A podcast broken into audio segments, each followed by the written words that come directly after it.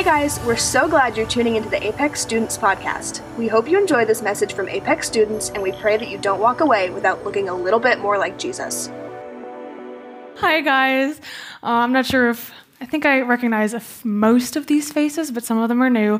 Like Pastor Chris, Pastor Chris said, I'm Jill, and I've been here before, so I kind of know how things work. But um, I'm kind of out of this youth ministry, doing other youth ministry in the area, and I'm also in Bible college and feeling a little old. But that's okay. That's okay. Tonight, I want to talk to you about expectations, and I'm really excited about that, and kind of the expectations we might have for 2021. I know, okay. But can we just like get a whoop whoop that we made it to 2021 and we made it out of 2020, okay? oh, I think that's pretty cool, especially with everything that's happened. It's finally a new year. Maybe you have some New Year's resolutions. I usually don't do that, but I like to hear what other people's are in case I want to do like a mid year resolution or something. Um, because, you know, so if you have one, talk to me after and we'll do some stuff. So I kind of want to go through some pictures here real quick that might be a little bit funny about expectation versus reality. And I'm going to try to see my slides through this fancy mirror that's like positioned. Pretty cool. Okay, so I picked this one. I am quite a fan of Frozen 2. I think it's better than Frozen 1. You can slay me afterwards, but if you want to. But I love this because um, I can't even draw an eye, so let alone putting an eye on a cake. I think this reality deserves more credit than it is given. But I understand the circumstances. It's not like the other picture. And the second one, I just started doing Instagram again, and I feel like an old lady because I'm asking my friends at college, how does this work? And some of the people I started following, I'm like, you know, they're not too far from Blake Lively here. They're looking pretty good, and I'm like, I got to up my game. And then, and then you got Donald Trump hair, and that's kind of what my hair's looking like right now. But don't worry, God still loves the Donald Trump version of Donald Trump hair version of you. Sorry, no, we're not to get into politics here. uh, this one I had to put on uh, first day of school because um, in third grade, I kid you not, I had more homework then than I did in college. That, that might be a lie. But however, my book bag was so heavy, I couldn't carry it up the steps to get to my classroom. So I would just wait at the end of the steps and just be like, someone please take pity on me. I can't take this up the stairs. Because I was like scrawny and small and not too far from where I am now. And I was just like, you know, you could feel bad for third grade Jill too. It was pretty, it was pretty bad. and then I think the last one deserves a bit of a this isn't the last one. Never mind. Uh, I don't. I don't really know what this one is, but uh, you just have Steve Carell rocking a hat, and then this other guy, in my opinion, kind of rocking a hat, but he just has like that weird. I don't know. Maybe he was trying to be an Instagram model and it didn't work out.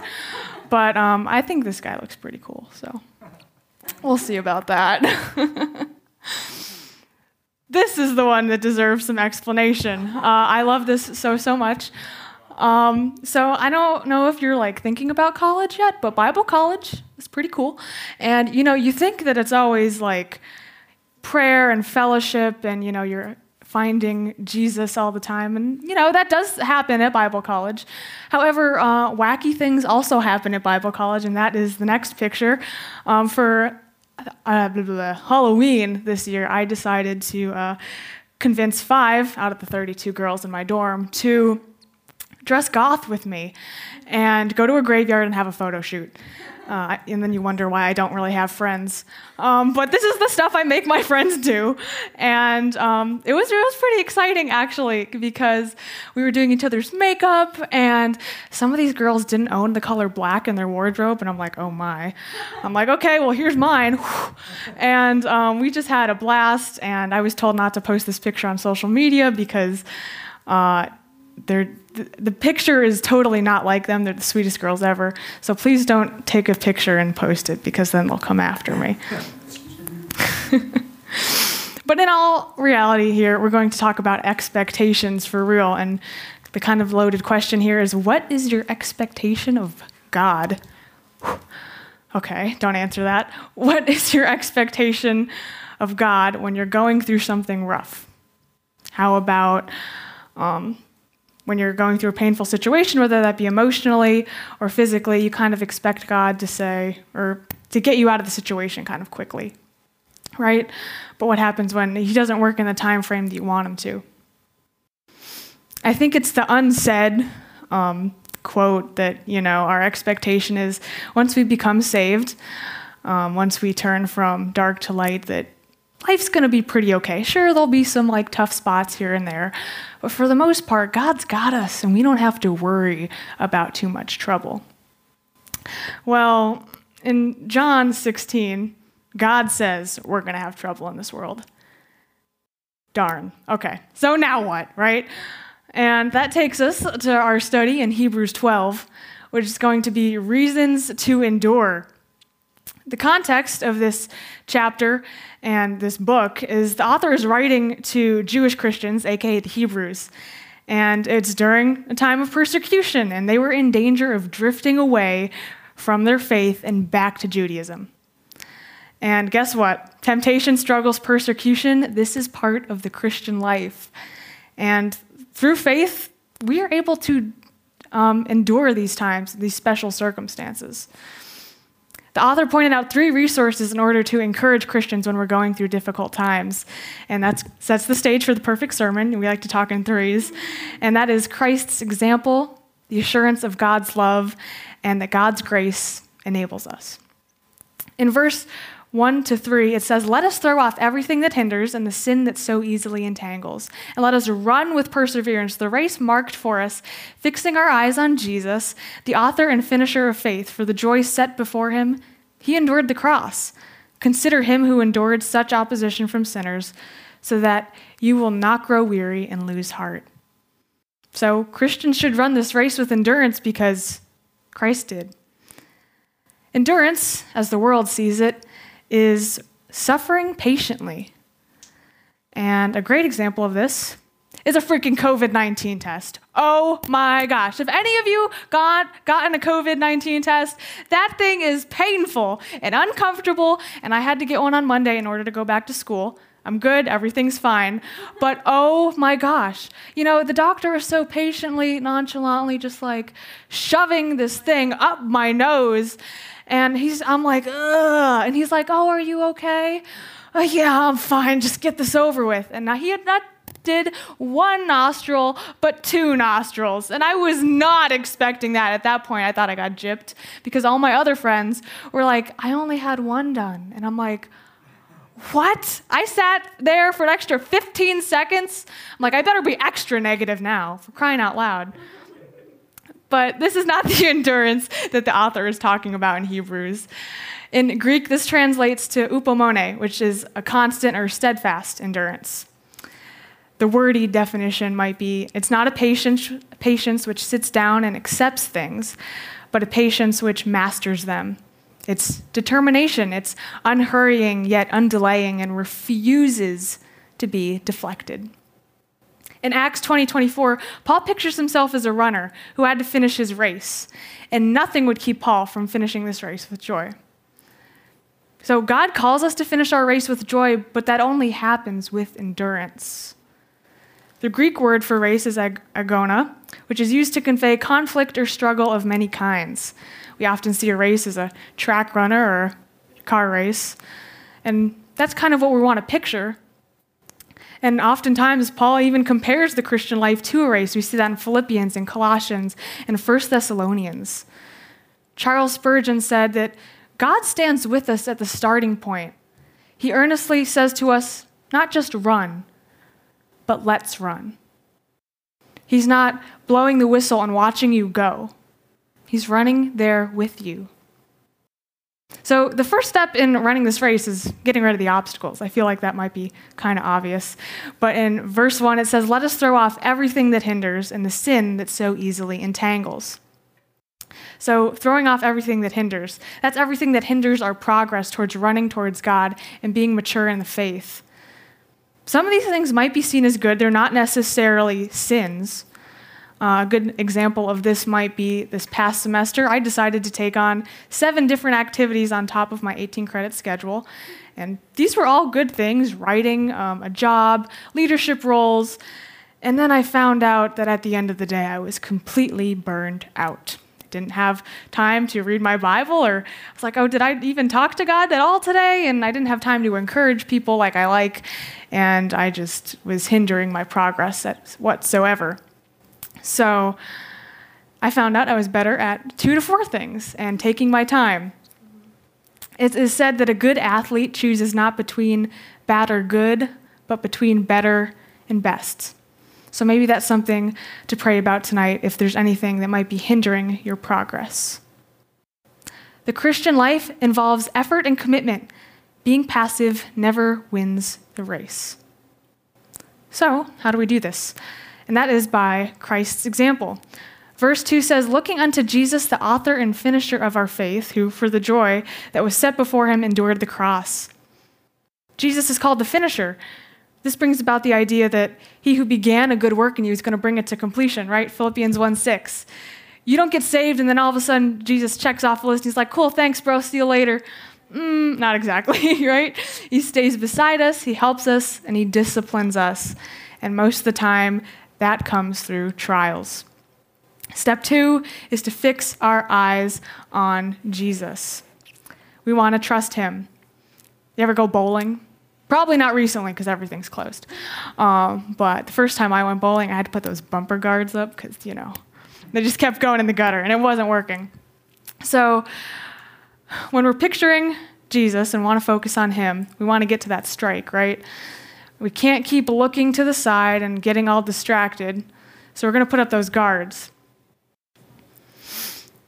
It's easy to get distracted by problems and comparisons and 2020, but you know, we want to keep our focus on Jesus, letting him be our focus, our inspiration, and our example. Jesus is the ultimate example of Christian endur- endurance. Jesus took the pain of the cross because he knew what was next, and we need to have the same mentality during our trials. Now, I know that's tough, but let's remember that Jesus had to endure a lot. At his own synagogue in Nazareth, people wanted to kill him. The religious leaders constantly tried to trap and embarrass him. Like, can you imagine how exhausting that is? With all the questions they threw at him. They lied about Jesus. He was betrayed by one of his own disciples, and he was mocked and beaten. And his own people cried out against him, Crucify him. When Jesus was on earth, though, he lived by faith. He still had to trust God day by day. The fact that Jesus prayed means that he lived by faith. Take note of this. While he was on earth, he did not use his divine powers for himself. Think about when he was in the desert for 40 days. Satan still tempted him, but he endured by the Lord's faith. He kept his eyes on the joy set before him, his resurrection and his exaltation. Now, the assurance of God's love.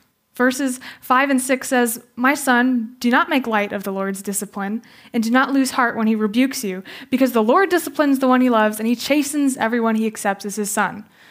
Chastening, in this sense, means instructions or discipline. The writer viewed the trials of the Christian life as a spiritual discipline that any believer that can help any believer mature. And I doubt you're all done cooking. I know I'm still getting baked, so if you don't know what that means, talk to me later. When we're suffering, man, is it so easy to fall back on the idea that God does not love us. And that's exactly what the devil wants you to believe.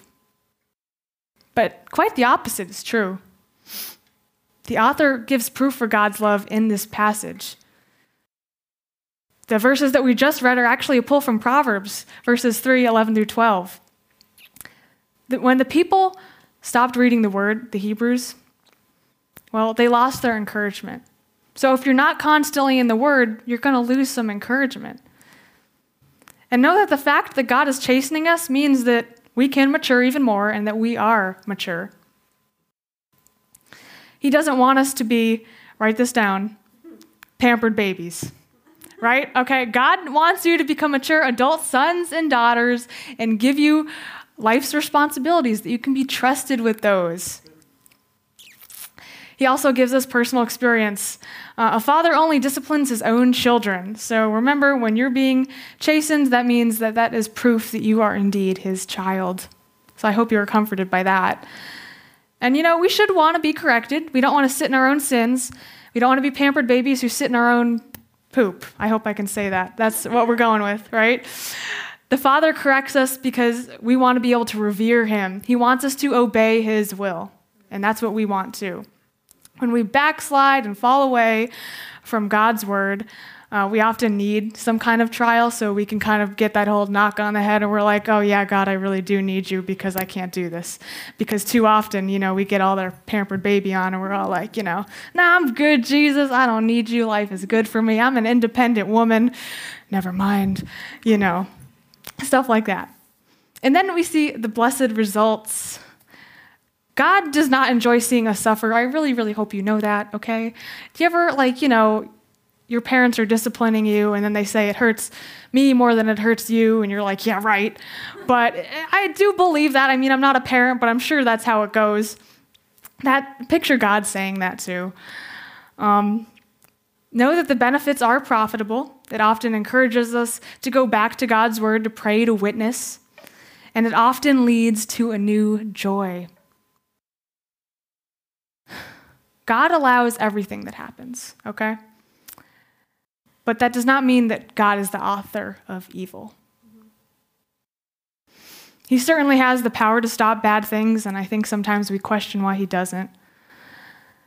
But the good news is that he can use the wrong choice you made, the wrong choice somebody else made, and make that turn to good for his purpose. One great reason the discouragement among these Jewish Christians was happening was because they saw no reason for why God would allow difficult times to arise. Well, then this kind of takes me back to James, which this book is just conviction station all over again. And right off the bat, when you open the book, he says, Consider it pure joy, my brothers and sisters, when you face trials of many kinds. And you're just, you just want to close the book after that. Um, but then he tells you why because the testing of your faith produces perseverance. And let, let perseverance finish its work so that you may be mature and complete, not lacking anything. That's where we want to be at the end of our race. So, what should our response be? God's grace is what enables us. He explains in verse 14 that at the end of this, his goal is to have peace with all men and holiness before the Lord. God's grace does not fail, but we often fail to take advantage of it. God's grace does not fail, but we often fail to take advantage of it. Right now, He wants you to look beyond the process to the result. God has a purpose for training you. I think of David when he was being attacked by a lion when he was just a boy tending sheep. And I could just picture him being like, God, why did you allow this to happen? I barely escaped with my life. But he didn't know that soon after, there was this giant named Goliath that he was going to fight. And this prepared him for that. God has a purpose. We can trust him. So, as we wrap up here, I kind of want to talk to you a little bit about this sick woman deal that I do right? Uh, every week, I start a devotional, write some encouragement down, and part of this devotional is to talk about let's get practical, and that's my application process. And I think sometimes we read the Bible and it's like, oh, yeah, that's encouraging, but what do I do with it, right?